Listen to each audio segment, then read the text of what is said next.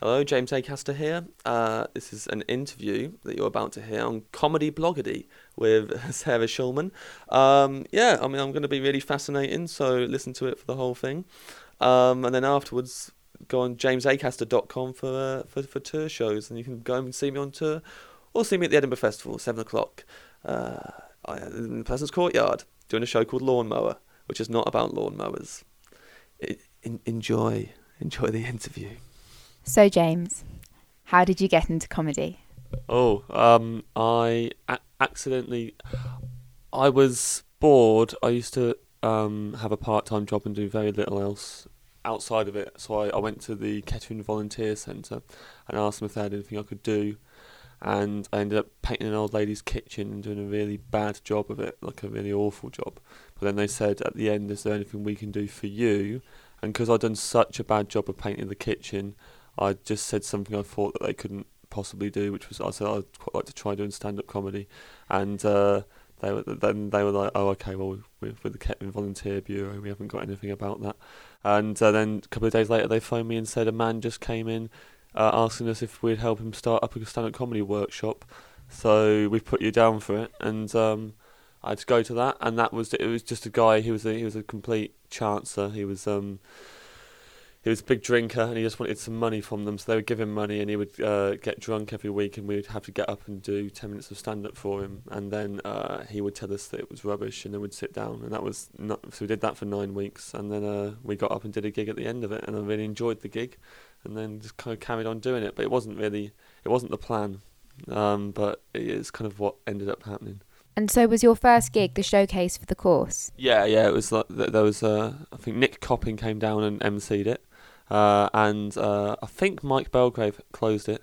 And there was like three of us who were like on the. There was only three of us on the whole course. There wasn't anyone else. Just three of us in this, and so we all got up and did our bits, and uh, that was that. I, someone else opened it. I can't remember who opened it, but like it was like a proper comic. But yeah, yeah, and the three of us were in the middle, and uh, everyone was like family and friends and really supported us, and it went really well and I remember thinking that I was really good. But I watched a video recently, not of that night, but like of me when I started out, and it was one of the most embarrassing things I've ever watched. So I think I was awful, but a room full of nice people at least gave me the the buzz that I needed to carry on. But yeah. Was it only five minutes of material that you did? I think it was ten. I did ten minutes. Um, I didn't know that it was. I didn't know that five was meant to be like the first. I've never understood that stuff when people go on about like oh, I'm just trying to work up and get my twenty sorted and and and all this. I just I've always thought you just write loads of material, don't you? And then you just do it all the time, and, and it, you'll get better as time goes on. But I was never one of those people, yeah, who's obsessed with let's get the perfect five, and then the perfect ten, and the perfect twenty, then half an hour, then forty, then forty, then go to Edinburgh forty-five. Don't do it, don't don't do fifty, and then go back next year and do it and do your hour. It's got to be perfect. I was just like, yeah, let's do as much as possible all the time. And so, what kind of material did you do on your first gig?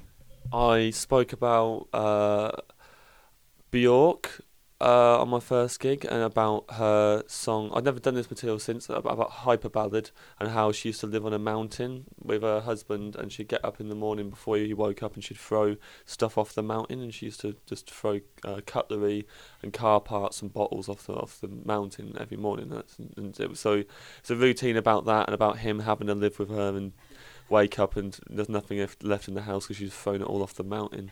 Uh, and uh, Did a routine about Samuel Jackson saying that he would have been in Star Wars uh, Episode 1 even if he got to play a stormtrooper. So I did a whole thing about him if he played a stormtrooper. It's basically just, yeah, a stormtrooper going around speaking like Samuel Jackson and saying motherfucker a lot. Um, and I think I did, yeah, I did a routine about a card I'd found on the floor. It was a, a death card, as in, like, you know, it said like if this person is found dead, then visit this website for their funeral arrangements. Um, and I did a whole routine about that, thinking what a funny card. But then I found out later that it was uh, so good. You know, I went on the website and it was a whole thing that was set up to be funny in the first place. So I felt a bit annoyed that I'd gone, "What a stupid, ridiculous." Oh yeah, it's meant to be funny. Uh, I just made a routine about how funny it was, but it's actually like if you'd just done a routine about an episode of The Office and gone, "Isn't it funny when he get plays the guitar?" yeah, it is. It's, it's intention, intentional. You haven't put the funny in there, but yeah, that was the that was. I remember I started out by doing some fake improv about set, where to put the mic stand So about not knowing where to put the mic stand on the stage and about feng shui and whatever and doing that and pretending it was improvised, but it wasn't. So, how do you feel that your style has changed since you first started gigging? A lot, especially after watching that video the other day and watching. I used to be really Russell Howard kind of e, um, and uh, did a lot of anecdotes and a lot of just. I went, I went from doing like short anecdotes about funny things I'd heard people say or something to longer stories uh, about that was kind of yeah I was tr- trying to be a more of a uh, what's what's the word I don't know, spinning yarns for people and being like really like yeah, just being a proper storyteller. And then I went from that to kind of doing more um, routines and things. So now I, I, I like doing yeah routines a lot more. I don't really speak about my actual life much. I used to I used to be like it has to all be true and I have to be telling them the truth because they'll be able to tell otherwise and they won't like it if it's not true. And I, I used to, genuinely think that anyone can make up a routine and make it up, but it's really hard to actually properly like you know tell them something that actually happened, and I don't know why I thought that. Because now that sounds stupid. Because obviously it's harder to make something up in your imagination than it is to tell them something that happened. Uh, it's still a very difficult skill to be able to tell them something that happened funnily and do it really well. But like, why I thought that making stuff up was easy is beyond me. But like, I think I was just being lazy and trying to think of an excuse. But um, yeah, it's changed a lot now, isn't it? Now I've learned how to write jokes over the last few years. I didn't know how to do that to begin with, and uh, I've slowed down how I speak on stage. Um, and uh, yeah, I'm just kind of like I've got better at writing, which is I, I I didn't know how to write at all when I started, and I think I know how to write a bit better now. In, in that I can kind of a lot of the time the ideas I have. Um, tend to work. Whereas when I started out and stuff, I'd have ideas and think that would definitely work, and it was awful. So you know, I think I've got a, I'm a better judge now of of how to do it, and, and I, I can choose my words a bit better. Um, but yeah, I've slowed down and uh, I've made stuff up a lot more, and I'm, I'm probably more of a weirdo as well. Do you have a process that you go about when you write your material? Yeah, I, I kind of start with a subject that I want to write about, and then work work out from there. So if I'm doing something about skywriting, if I want, so I wanted to write a routine about skywriting, so I just you know sat down and wrote down everything I could think of about skywriting, and then went on Wikipedia and read about skywriting and uh, put skywriting into Google Images and looked at pictures of that, and then like came up with loads of jokes, and then decided on the ones that I wanted to do, and tried to kind of try and follow it, follow some sort of path, and I never really know where I'm going with it. You're kind of discovering it as you go along, like you're uh, uncovering a skeleton of a dinosaur or something, and like you just you don't really know where it is. You're trying to uh, uncover it, or are there. Uh, so I always think something's already there, and the routine's there already, and I'm discovering it rather than I'm building a dinosaur. So like yeah, I kind of feel like that a lot of the time, or like a water diviner when you're walking on with the rods and you go, oh, is it this way? And it's not, and you, so you try another route, and eventually they cross over. You know, there it is. Even though water diviner's bollocks, but like you know, it works as an analogy. So, how often did you start gigging after your first gig at the showcase? Um, after that, I didn't. I didn't do a gig for like four months. I, I for I don't really count. The first three years weren't really. I wasn't doing stand up. I did four gigs a year. I wasn't doing it as a. I wasn't pursuing it. I was in a band and I was doing like a comedy gig for a thrill every now and again. Just like I'm going to go and do a stand up gig, and I didn't care about them either. So I would write the material like the night before, roughly, and then I'd go on and improvise around it. Um, and I, because I didn't care, I'd often have a good gig because the other people I was on the bill with were new acts who cared about stand up and wanted to be stand up comedians, so they were working on it. And it was a hard process, and they cared when they went on stage, and I didn't. So I think that got me through just like a lot of the rooms you end up doing as an open micer when it's like a room above a pub, it's like you know not many people there. If you go on with so much confidence because you don't care how it goes, you have a good gig. So I thought I was brilliant, and I would go home being like, "Haha, really funny that all those guys really want to be stand up, so I'm better than them." Uh, and then, uh, and then um, the band stopped, and so, so I only did like yeah, I did like a gig every four months or something. And then like when the band stopped, I was like, I'm going to be a proper comedian now. And uh, it's funny because I'm living at the minute. I'm living with Holly Walsh, and my first gig of like I'm gonna be a proper comedian was with Holly at um, the Red Rose Theatre in uh, Finsbury Park. I don't know. I don't think they put gigs on there. I think this was the, last one they did there. There's 150 people. I'd never performed to that many people before. Everyone else was a proper comedian who's it was their job to be a comic, and um, I was on third, second, second from last or something like that. No, third from there was me, then Holly, then Rob Rouse was the last three. Before me was Marlon Davis, Luke Toulson, and Christina Martin, and they all ripped it. They all had amazing gigs, and then I thought this is in the bag. I remember watching some of their jokes and thinking, uh, again, this is absolutely. I would never think this now about the, the, the especially these particular jokes that they did. But I remember thinking that's obvious.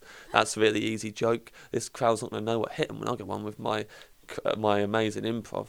And I went on and I died so bad. Like Holly says, I was talking to Holly uh, about it a lot recently. She says it's one of the worst deaths she's ever seen anyone have. Like it was proper, like just it was just silence, and it was embarrassing. Um, and I remember all 150 people looking at me like I was from another planet, and I just didn't know what was happening because I never experienced something that bad before. So I was like, this is weird. I don't know what's going on, and then you know, obviously just saying out loud that I didn't understand what was happening, and uh, and then coming off and being like, oh, okay, so I've decided I'm going to be a comedian now, and that's when it goes wrong, and that's when it starts to be difficult. So, and I, I had two solid weeks of gigs booked in London. That you know, because I was like, well, I'm going to be a comic, so I booked two weeks, it's 14 gigs in a row, and then the next one was at up the creek the next day. I died again, uh, and uh, Steve Hughes called me a crazy bastard. So I kind of like took some encouragement from that.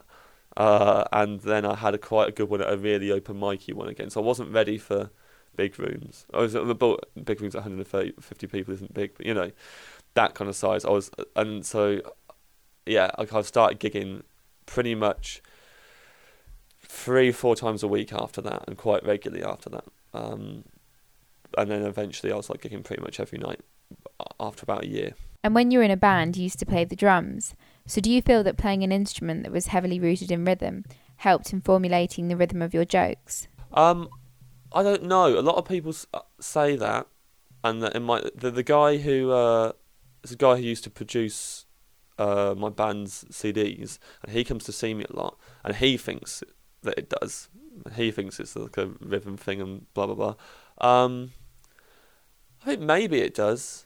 Um, I don't know. I kind of you get quite obsessed with, with timing as a drummer and as a comic, so it kind of goes hand in hand. I, I edited a short film once. I learned how to edit, and uh, I took to it quite quickly. Quickly, and the, and the guy said, you know, it's a rhythm, it's a timing thing, and it's like, and what a lot of editors do is they tap out a beat while they're editing, a lot of the time, and uh, I didn't know that, but like, um, it might it might have helped, but you never know for sure if it does or not. But um, I I still think I've had to learn that timing, just like you know, like I did with the drums. You have to kind of early on, I was a lot far. You know, I'd speak a lot faster. Or although to be honest, that video that I watched the other day of me early on, the timing is fine. It's just that the material's awful. So you know, so it's like, so I'm I'm timing it like this is a joke. And you know, here I am telling people what someone said the other day, and I'm absolutely timing it pretty well, but it's just like, why is that meant to be funny? It's like you just heard someone say that thing, uh, but I'm delivering it like da da da da at the end, like it's like that is a joke. Um, so yeah, may- maybe it helps. Yeah. And you've performed at Edinburgh for several years, including in 2009 when you did a package show with Josh Widdicombe and Nick Helm. And then in 2011, you did your debut hour, amongst other things. And last year, your show Prompt was nominated for the Foster's Edinburgh Comedy Award for Best Show. So, what's been your experience of the Edinburgh Festival so far? Uh, every year's been different. Every year's been really different. My first year, I've been doing comedy for about six months, and I didn't know about Edinburgh. I was very um, naive. Uh, I didn't know anything about stand up really. I did a gig with Kitson early on. I didn't know who he was, and uh, I just thought, oh, that bloke was in Phoenix Nights, which is you know something that if I was a lot more concerned about my reputation, I would not tell you, uh, because it's really embarrassing that that's what I thought the first time I did a gig with Daniel Kitson. wasn't like, oh wow, Kitson's on the bill. It was like I said to the organisers, was, was he in Phoenix Nights, and uh, and he said to me. Uh, yeah, but I wouldn't mention that to him.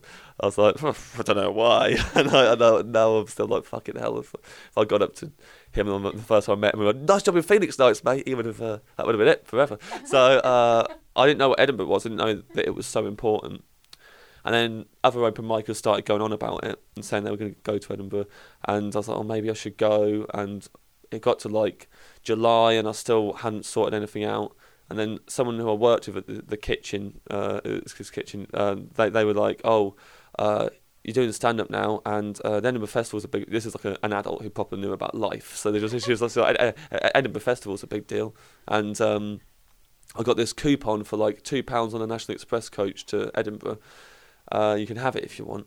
Uh, so I was like, okay, fine, and uh, so I thought I would just go to Edinburgh. And then I tried to look at accommodation, and I was like, "Oh, well, it's just really expensive, and there's nothing left." Also, so I had to camp. So I got I borrowed a tent off a friend, and I did a, this 12-hour coach journey to Edinburgh, and then uh, camped for two weeks there without any gigs booked. And it rained solidly for two weeks. My tent got flooded on the first night, and all my belongings were just soaking. Uh, and uh, I got a comparing gig with Sean, it was Sean Walsh, Miriam Elliott, and Caroline Mabey were doing a free fringe show, and none of them wanted to compare it. So I compared that every day. Uh, so that gave me a regular gig, and I just ran around doing open mic slots. Um, and like I didn't have any routines that I liked. I didn't have any routines that were bankers, everything. And the most important gig I've ever done probably was in Edinburgh that first year when I, it was at noon, and I turned up and no one was there and it was Richard Rycroft and uh, Cal Saville, I think his name was. He doesn't do stand up anymore. Uh, and they both wanted to do a workshop, just the three of us, which is the worst thing you can hear as a comic. But I didn't know that at the time either. And uh, and because Cal was going to do the semi final So You Think You're Funny, uh, which I'd gone out in the first round of, and uh, and uh, and he's he was like, I want to you know try out my my set for tonight. Uh, so can we all do a set each so I don't feel the silly? And then I, I, tried out a routine that I had not dared try out in front of an audience because I didn't think they would get it or relate to it. And they, those two people really liked it, and they said you should carry on doing that. So I, I then did it every day at Edinburgh, and I was doing about five gigs a day for that two weeks, and it became my first routine that worked all the time. And I was like, oh, I've got an actual banker now, um, and so that helped me kind of then figure out who I was. So that that was that year, and then the next year was me, Josh, and Nick and hardly anyone came. We got one review, which was a one star review saying avoid at all costs. Uh, yep, that's Nick Helm, Josh Widdicombe there. Uh, um, and uh, so that, that, that, that, that review has been proven right. It's fine. You know, those, those two haven't amounted to anything. Um, and uh, then next year was uh, another free fringe. Me and Josh did a free fringe together, two hander, and I did a £5 fringe show with uh, Ben Vandervelde and Andrew Doyle and then I did my solo show. So it kind of like, and the solo show was like the first year that I was, uh, you know, stressed. All the all the other years I was fine because it's like, yeah, who cares? I'm doing 20 minutes a day. I'm focused on getting better, and that's it. And then I was like, oh, people are paying just to see me now. I really need to do a good show. Um, and so you felt responsible for people's evenings, you know, when they came, came to see. Because there's loads of shows they could have seen, and they spent money on seeing you. So I was kind of like I get a lot more stressed out, especially when it didn't go. I spent the whole year working on the show really hard. So then on nights when it didn't do, go well, because it had a lot of audi- audience interaction in it the first show, and sometimes if the audience wanted to just derail the whole show, they could because I was opening it up to them. I was going, you know, I'm inviting you in, say what you like, and then they go, okay, we'll say loads of really rude blue stuff. oh, okay, well that's not the show, so I'm in I'm in trouble now because I can't really steer it away from this. I, would say you know, sh- shout out a flavour of donut because I was pretend- I was pretending to look at donuts in my first show, and uh, you know on the good nights. I'd, I'd say just make up flavours, and someone would shout out space donut or something like that. You know, okay, it's creative, and we can mess around with that. On the bad nights, people would be like filled with cum, and you go, well, that's not really not the spirit of what I'm doing. And I've, but I've, but you, you can't really block. You can't go no, not going to do that because like then it just becomes a quarrel. So it just become a really bad gig. So that was like a real learning experience the first year. It, it, it went well, but like you know, uh, it I was quite yeah. the first time I was quite stressed out, and then the second year was uh, second year yeah was was a weird one. It's not your first show. You don't feel like all eyes are on you. Um, also, I wasn't selling out. I, would sold out my first year, um, so I hadn't had that experience yet of doing my first like solo show without a full room. So then second year when I when I was you know sometimes walking out to twelve people, I'd be like, oh, I don't know, like this is a real trudge. You know, you really kind of, and I was performing it as best I could. Last year, the thing with that was like performing it well, even if there wasn't a response coming back at me. Because the first year, if they weren't giving me anything, I'd autopilot it and go really monotone, and it'd be really awful. And I'd just like almost like kill it even more. And then last year, every show I acted like I was having a, an amazing gig, even if I wasn't. And um, and so like that was that was a really different experience. Of like I felt like I had done a better show and that I performed it better. Um, but I also felt quite emotionally drained after the ones where I wasn't getting much because you kind of I was leaving leaving gaps like I was getting big laughs when I was just getting little ones. But like you can't just I personally, if I change the rhythm of it and if I change the timing of it, then the whole routine changes. It can't be me quickly talking about the Loch Ness monster like I'm really excited about it because half of the half of the joke is that I'm being really deadpan and really like um, just taking it really seriously. Um, and I can't just act like, well, this is an amazing thing I've got to act like this is really important and you guys need to hear this. So like, uh, so then I have to like, you know, deliver it in that way still. And then when you're not getting much, you're kind of standing there to silence, like staring them down, and then going on to the next bit. And I think that made for a better show. And I think it meant that even when it was quiet, if there were people enjoying it in the audience, they didn't notice it was going, you know, not as well as it would do on the other nights because I don't know, I haven't been there on the other nights. But um, it would be like more tiring maybe last year. And it was obviously the end of the the month with the nomination was it's a nice kind of like nice surprise and. Uh, you know, you get to phone your mum and dad and tell them. so that's that, that's always good. And a few years ago, in an interview, you said that you wanted to celebrate the people that take part in your show rather than belittle them. Yeah. So, has that always been your approach towards audience interaction and participation? Uh, yes, although I haven't always succeeded in that. Um, I have phased audience interaction out with each show. So the first show was like probably one third audience interaction for the, you know, there was a big bit when I was like you know shout out types of donut. I'll do a, I'll, I'll show you the face to pull when you see that donut and that's that will go on for like about 20 minutes and um or 15 minutes or something like that. Uh, and uh, there was like a bit when I got an audience member out up and did a skydive with them simulate the skydive. And uh, then last year's show was just a bit so with that with the first one the whole thing was like, you know, they shout something out, I don't make fun of them, I do the face. They're only there to give suggestions. And then like the skydive thing was like obviously meant to be funny, but they were meant to be the hero and they're you know, they they're funny as well and I'll let them be funny. Like if they say something that I think is genuinely funny, I wasn't gonna slam them and put them in their place because I put them in that position. And even when they were acting like dicks, which sometimes they would, and they would try and ruin it, I still felt like I couldn't completely destroy them because I've got them on stage and gone, you're on stage now in front of all these people. And you've put a person who wasn't expecting to be in that position in that position. So I think it's a bit, it's always a bit out of order to be like, you know, slam them in front of them, make, make them look small in front of people. But because of that, and because of those rules that I had with it, it got quite difficult because that meant they did have a certain amount of power. I was giving them a certain amount of responsibility to make the show work almost. Like, really, the, the less they did, the better. But they didn't know that. A lot of the time, they felt like, oh, I've, I'm in the show now, so I've probably got to be funny. I've got to help him out. And so they would say stuff that would kind of derail it a bit. So in last year's show, the audience interaction was very minimal and was like they had very little control. So I would ask them a question about how many breadcrumbs were in a loaf of bread, and no matter what they said, I would say no to the first person and yes to the second person, and that was it. So it didn't matter if the first person said a million and the second person said six. I'd be like no, yes, all the time. So they couldn't mess it up really for me. And then at the end, I do the same thing, but I'd switch it around and get the person up to do a dance with an apple. And most of them did it, but some people refused to do it. One person refused to do it, sat down, drew a line with his hand as if I'd crossed the line, and then threw the apple at my head. Um, and like I, I avoided it, and it didn't hit me. Um, and so I and since that was supposed to be, you know, he's got the he's, he the, the, the point of that was that they put the question right at the end. They get up and they dance, and they're the hero of the show. And he didn't understand that. He just saw like I'm being made fun of if I'm in the show. If he's talking to me, he's a comedian. I'm being taken the mick out of. He's not. You know, it doesn't enter into their head necessarily that they're being celebrated. So, I have maybe become uh, more jaded and uh, more cynical about audiences uh, in terms of like getting them involved and them being able to take the responsibility, you know, and not mess the show up.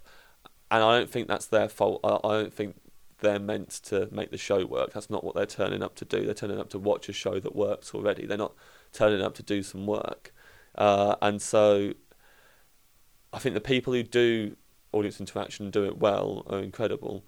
And they're also probably more patient and um, understanding people than I am. Uh, and what happens with me is that if someone acts like a uh, acts a bit inconsiderately or whatever for like a second, I just instantly hate them, and uh, and I, I don't want them to be in, involved in the gig, and I get annoyed that they're taking what I've worked ages to create and moved it in a different direction. And if I if I get like that, if I'm gonna throw such a mood every time, then uh, I shouldn't. I shouldn't be putting that in my shows. I shouldn't be going like, yeah, I'm gonna have a bit with the audience, and then if the, I don't like the person, then I'll be really moody inside. It will ruin the gig for me. Um, so yeah, I kind of involve them. This this year's show, they're not in it. There's not. There's nothing in it for them. Uh, it's just me, and uh, I prefer. I prefer it to be honest. I, I do like improvising, and because I started out improvising when I when I was on open mic and stuff. So that was some. For a while, I felt like it was a it was a skill I had to showcase in my shows. I had to go, look, everyone, I can do this as well. Um, but do you know what? I, I, can do it, and so if they if they heckle or something like that, I can handle it. But I don't necessarily have to go looking for it. It's like if you know karate, and no, I'm not. not it's not like I'm, I'm really good at karate. I'll, be like a red belt. But like, uh, if if I was like a if if, if it was improv, but like you know, it's like if you knew karate, you don't go out looking for fights, but you can defend yourself if if someone starts on you. So like, I'm maybe viewing improvisation as that a bit more now. So, what advice would you give to acts going up to Edinburgh and taking up a show or a package show? Um, I think you have to play your own game. You got to set your own goals for it, and and stick to that because the thing is with with the festival is that it's an amazing, exciting thing. It's really fun if you know why you're there and what you want out of it. And I think the best thing to want out of it is to get better as a comic and to build your audience up and just perform as best you can. Um, but there's a lot of stuff in the air which is like you know quite competitive and uh, it's a competitive place. It's a competitive uh, environment. You're walking around and there's posters of everyone everywhere, including yourself or your peers. There's stars going up on posters every day of like who's who's doing inverted commas the best. Uh, there's awards. Um, there's word of mouth. There's the sellout board, and all those things you can't avoid. People just bring them up to you day one, someone will tell you that someone's on the sellout board. Someone will tell you that they had a reviewer in, and, and, and you know the show went really well. Um, you know, within the next couple of days, you'll see stars going up, and you, and so everyone feels. The thing that's been imposed on you when you're there is that it's about the competition. It's about that, and that's just in the air anyway. And people who don't do stand up they get excited about that aspect of it, and they don't know a lot of the time not to come up to you and say it. So what you get a lot is like you, so you get a lot of people just coming up to you going, "I heard this, I heard this, this person was in to see you, blah blah," and what happens as a performer is that you you get quite insecure, your ego gets all fragile. Um, you start to think, "Am I doing the best I can?" Blah blah, blah. and uh, that for a lot of people becomes the thing that kind of when you hear a lot of comics saying, "Oh, don't you know, got Edinburgh," and, and, speak quite negatively about Edinburgh, and you hear comedians say about not going and how great they feel, and I feel so good not to be going this year. I can't wait not to go. They'll say stuff like that. Um, that's because if the competitive aspect of it is because and I, people can't. This is going to sound patronising, but people who haven't done a solo show can't understand that. I didn't understand it until I. I, I, I thought, you know, when I heard people saying all this this kind of stuff, I thought, it's how this is it's ridiculous. I'd love to just do a show and perform a, a solo show to people and make them laugh. That's great, and that is great. But when alongside that, there's I've been to festivals where there's not that, and I'm not saying they're better festivals, but you certainly don't feel as crazy when you're there. When you're not walking past all those posters and you're not thinking about you, you know who's going to get an award or something like that, and that's not people aren't coming up to you saying that kind of stuff, and all you're doing is doing the show that you enjoy every day, and that's it.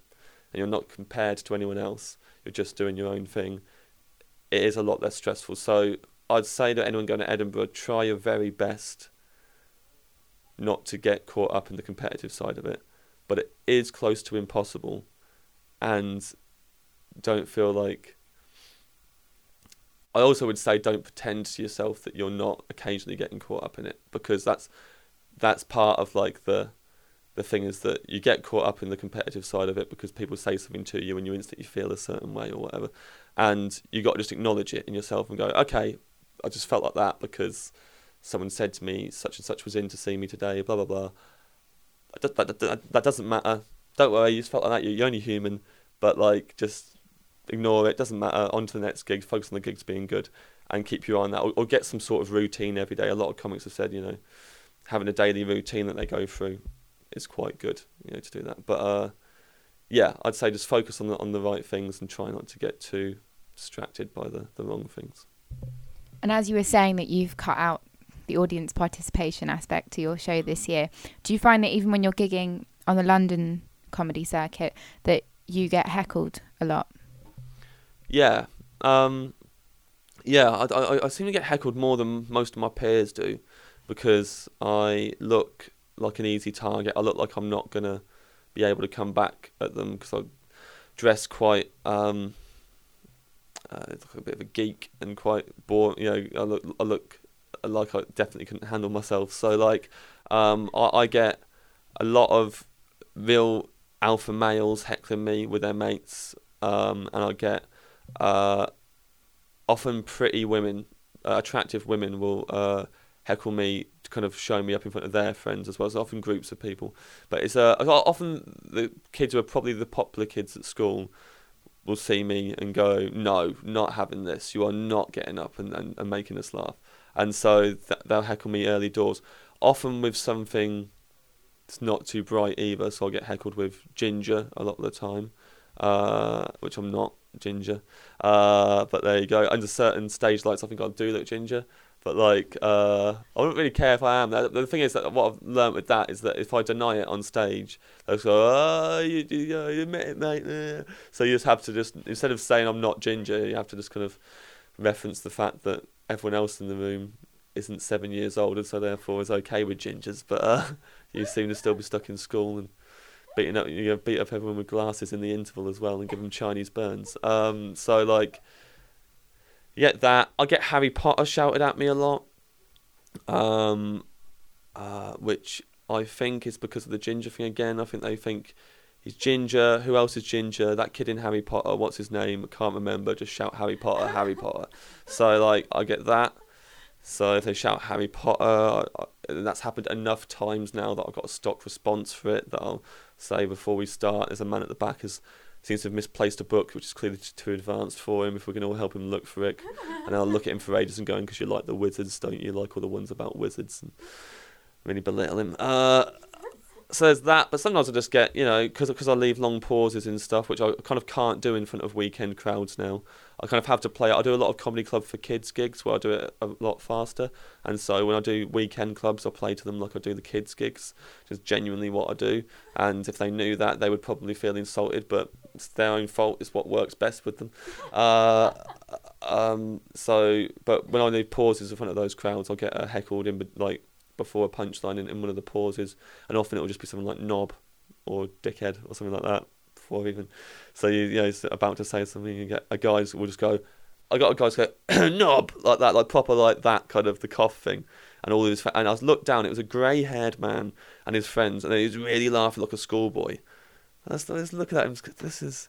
I mean, that, that's the kind of thing that makes you just go. "Oh, This is why I want to be a touring comedian to my own audience. I don't don't want to have to play to a, a man with grey hair who is still doing like primary school, uh, you know, techniques on insulting people. You know, like I'm probably half this man's age, and he's acting like he's half my age. It doesn't make any sense. So yeah, I get I get heckled quite a lot, and, and girls will heckle me. Um, often about my appearance. I get a lot of ones about my appearance from from women. Uh, about me, yeah, not looking cool or whatever. Not looking, you know, and just like had a woman stand up at a gig, really drunk, and just go, seriously. She's on the phone. Seriously, you expect me to listen to you dressed like that? And I was like, yeah. and then she kind of got on stage to confront me, and she fell over as soon as she got on stage. So I helped her up, going, "Are you okay? Are you all right?" And then she was like, then she just told me that I had a small dick, and I was like, right, well, that's interesting. So I just kind of helped you up and was really nice to you. But fair enough. And then she was ejected from the venue with, with, with her friend. Her friend was ejected as well at the same time, and her friend vomited on her own shoulder as she was being ejected. That was that was classy. So yeah, I, I'm I'm kind of an easy target for those kind of people. But um, most of the time I just reference that on stage as well. I just I just have to kind of stop and say. I should point out that my slow delivery does make me a sitting duck for knobheads and uh, it kind of tends to work. But yeah, I mean, yeah, I, I, get, I get a lot of heckles, and um, you just kind of deal with it and move on. And the best gigs are when that doesn't happen, and you know, yeah, that's it really. You kind of yeah, you kind of accept that people aren't as as great as you'd like to think they are. And do you have a favourite type of venue that you prefer performing in? Uh, yeah, I, I kind of it's quite a. Guess a lot of comics would say low ceilinged rooms are good, and uh, people sitting in rows and not on cabaret tables, uh, or or anything else. To be to, for that matter, it's rows of people are good. People sat near the stage are good, not a big gap between the you know. So it's just, just everything's set up. I think if you just set it up so it's like there's so many gigs where you kind of turn up and I just get involved now. I don't I don't turn up and look at the layout and go, oh well, that's me. I'm dead. I, I just gotta go right. Can we? Is it possible to put everyone in rows near the front the? Sometimes it's a lost cause. You don't bother. You walk in and it's a really high stage. It's a massive room with a high ceiling, and there's five cabaret tables set up, really spaced far apart from each other in this room, with seven seats around each table. You know that you're going to get like not seven people on each table anyway. They're going to. You've essentially got five separate small audiences in a big room, and you're on a really high stage, so you may as well be in a different room showing on a TV. And there's no way you can sort that out unless you go everyone in in rows near the front and I perform on the floor. That is the only way to do it. I've done that on tour shows. I've walked in on tour shows and gone right. I'm going to perform on the floor, and everyone's going to be. And it has been much better. And that's because when I went on tour with Josie Long, she did that gig, and she saw they got cat, and she just said, "Sorry, can we put him in rows, please?" And they and, and this venue went, "Not really." She was like, "Why not?" And then they went, um, uh, she was like, if there's not a reason why not, I'd like to do it, and I will help you. And like, and so we helped them put it in rows, and it was a really nice gig. And it was, and kind of going, yeah, we could have just gone on and done a tough gig then, but we didn't. And now everyone, everyone's had a better time. So I kind of try and make it that, yeah. And you think it's such a basic thing. The amount of times you turn up to gigs, and it's like, this is not set up for people to be listening to anyone, you know. And uh, it's, quite surprising. So, yeah, just a nice kind of like compact audience in front of you who are listening and all facing the same direction and not facing each other on a table is all all I ask. And do you have a favourite type of audience to perform to? Um, I think a norm an audience of just normal people who aren't necessarily comedy fans, but who are open minded, are the most fun audience to play to. Not necessarily. Uh, as not saying anything bad about the really comedy savvy audiences, because I'm sure you're a part of that group. Uh, like, um, but the really comedy savvy ones will enjoy it just as much, but maybe won't lose their minds as much because they are enjoying it, but they're also thinking in their head, "Oh yes, that's very good and clever because that's like the time I saw that comic do that." And uh, so, so you, you've got loads of reference points for things and going, and you understand it a bit more. Whereas the non-comedy savvy, just normal people who just go to watch comedy, if you get a closed-minded bunch of them, they're the worst because they turn up, they don't know anything about stand-up, but they think they do, and so if you're not doing what they came to see, they think you're shit, and they just act like assholes all night. It's awful. But if they're open-minded and they don't know much about stand-up, you can have one of the best gigs ever because they're so surprised by everything that's making them laugh because they turned up probably expecting, you know, X, Y, or Z, you know, that kind of stand up that they've, you know, he's going to go out, he's going to pick on us all and, you know, we'll talk about this, that, the other. And then when you don't do that and you manage to make them laugh with that kind of material, they're delighted. It's like, it's proper like you are watching an audience discover something and go, oh, I like, you're watching an audience going, I like comedy and they've suddenly realised that they like stand up. That it's not just something that, uh, oh, we're just going to go and see it tonight and then go home. They're actually going, this is brilliant. And I actually want to come and see more of this because I didn't know that this kind of stand up existed, which is what all the comedy savvy audiences start off as, right? Everyone in that audience went to stand up some time or at some point or watched it on a DVD and was like, okay, I'll watch some comedy. And then after it, you're sitting there going, that was amazing. Um, and so playing to those audiences who you can see suddenly get excited by comedy is probably the best. And um, and and obviously, you know, performing to your own audience on a tour, so people who are just you know there to see you and they really like you, is is amazing as well. Is a uh, maybe that maybe that edges it, but like those two kind of audiences are, are really great.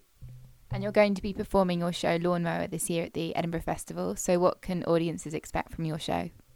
Um, more low key whimsy for uh, you know that's uh, seems to be again. I mean, I think this year is more. Um, last year was kind of like I felt that the routines were like a mix of um, surreal, kind of weird routines, and and then also quite relatable routines, which are about you know quite normal things that people could do. I think this year is a bit more on the abstract side in terms of subject matter. I'm talking about. I think it's all a bit, uh, and I'm more of the more of a uh, oddball maybe for the the, the the whole show. I think you know, last year I was last year I was definitely odd. I'm not I'm not making out for a, a, split second that I was just a normal person for the whole show. I was definitely being a bit odd, but like this year I think it's like it's a bit more you know kind of going a bit more in that direction because I feel that that's what I can get the most fun out of. Um, so yeah, they can. I, am gonna clear the name of Yoko Ono in the show, uh, and that's all I'm prepared to say about the material. But but it's not like the show's about that. Everyone always says what's your show about, and it's never about anything. So every year I have to kind of go nothing, and it makes it sound so awful. It makes it sound like oh he hasn't written a show, but then you know most of the comedy DVDs you see aren't about anything. You know, uh, so it's just it's you know it's a it's an hour of stand up about about silly trivial things, but I'm talking about them as if they really matter and they're really important. And do you have any tips or advice for aspiring comedians? Um, just gig as much as you. I mean, this is what everyone says, but it's true. I think you gig as much as you can. You write as much as you can. Um, you try out all the ideas you've got before anyone can judge you. That's what uh, Josie said to me when I started out, and that was really helpful because when you're on the open mic circuit, you don't realise how low the stakes are. It doesn't matter. You're going out in front of seven people in a room of a pub. Go out and try the really wacky, risky idea that you've got, um, and see what happens. And you'll find your voice. Finding your voice, I think, is the most important thing. And so, just trying out everything and seeing what suits you, and kind of eventually you'll hit upon a routine that works more often than not and is your your banker. And then the important thing I think then is to ask yourself why, because there's a reason why that works better than everything else does. And to, and don't think about like, oh, because that's got a punchline or whatever. Because I mean that probably is part of the reason, but like, actually think about why it suits you because why you're funny is different to why everyone else, almost in the world, is funny. You can be I think everyone is is funnier than everyone else at a certain thing, but it's just finding it. Even non-comics, you know, so you find like that's what makes me funnier than anyone else, and so kind of going like finding a, a thing or a few things that are like that's what I'm better at than people than other people, and that's what if I talk about that, then I'm I'm most likely going to be funnier than if anyone else talked about that or whatever, you know. Um, and so kind of yeah, find the things that you want to and, and do what you want to do as well. Don't ignore what it is you want to do in stand up. Don't kind of go, oh, this is what I probably should be doing, or this is what the audience want. But then also don't ignore that. So it's it's that thing of like I think learn the rules so you know how to break them is a very good rule. That's a very good motto. Just try and learn how to write jokes, learn how to perform and play the tough rooms and do all that, and then you can start going right now. I'm going to mess around with it. I'm going to do what I want to do. Um, and yeah, just don't. And just yeah, make sure you're enjoying it all the time. Make sure you kind of the what. Any, anyone who ever goes on stage and goes, "Oh, I hate doing this bit. I hate doing this routine. I've got to do it." Like mm, I've got to do it. There's no no one telling you to do it. There's, there's no one like I've never gone on stage and had anyone go, do that routine tonight. I can do what I want all the time. And every time I go to Edinburgh, I'm just like, I can't believe I'm about to do a show that no one's dictated what goes in it. I've done it. And people are actually paying to see it at the biggest arts festival in the world. And that's what you can do. And so anytime anyone goes on stage going, oh no, you've got to do the same old shit again, it's like, no, you haven't. You haven't got to do the same old shit again. Do whatever you like. You're your own boss. So yeah, just keep on enjoying it and trying to get better and be honest with yourself. You know, if something's not good and it's not working or the gig went badly, try and blame yourself as much as possible and see what, what it was that you did and not just not just go the audience were rubbish. Um, although sometimes the audience are rubbish, but like you know, don't be too harsh on them. Uh, yeah, and just yeah, just yeah, don't don't kid yourself. Work really hard and enjoy it. That's probably that's probably my, yeah, what I'd say. There's loads. There's too much stuff, really. But that's the thing. You be- become a plate spinner. You got loads of things that you got to keep your eye on when you're on stage and when you're off stage, and it's it's got to keep it all going at once, and it gets easier as, as you go on. It's still hard, but it gets easier.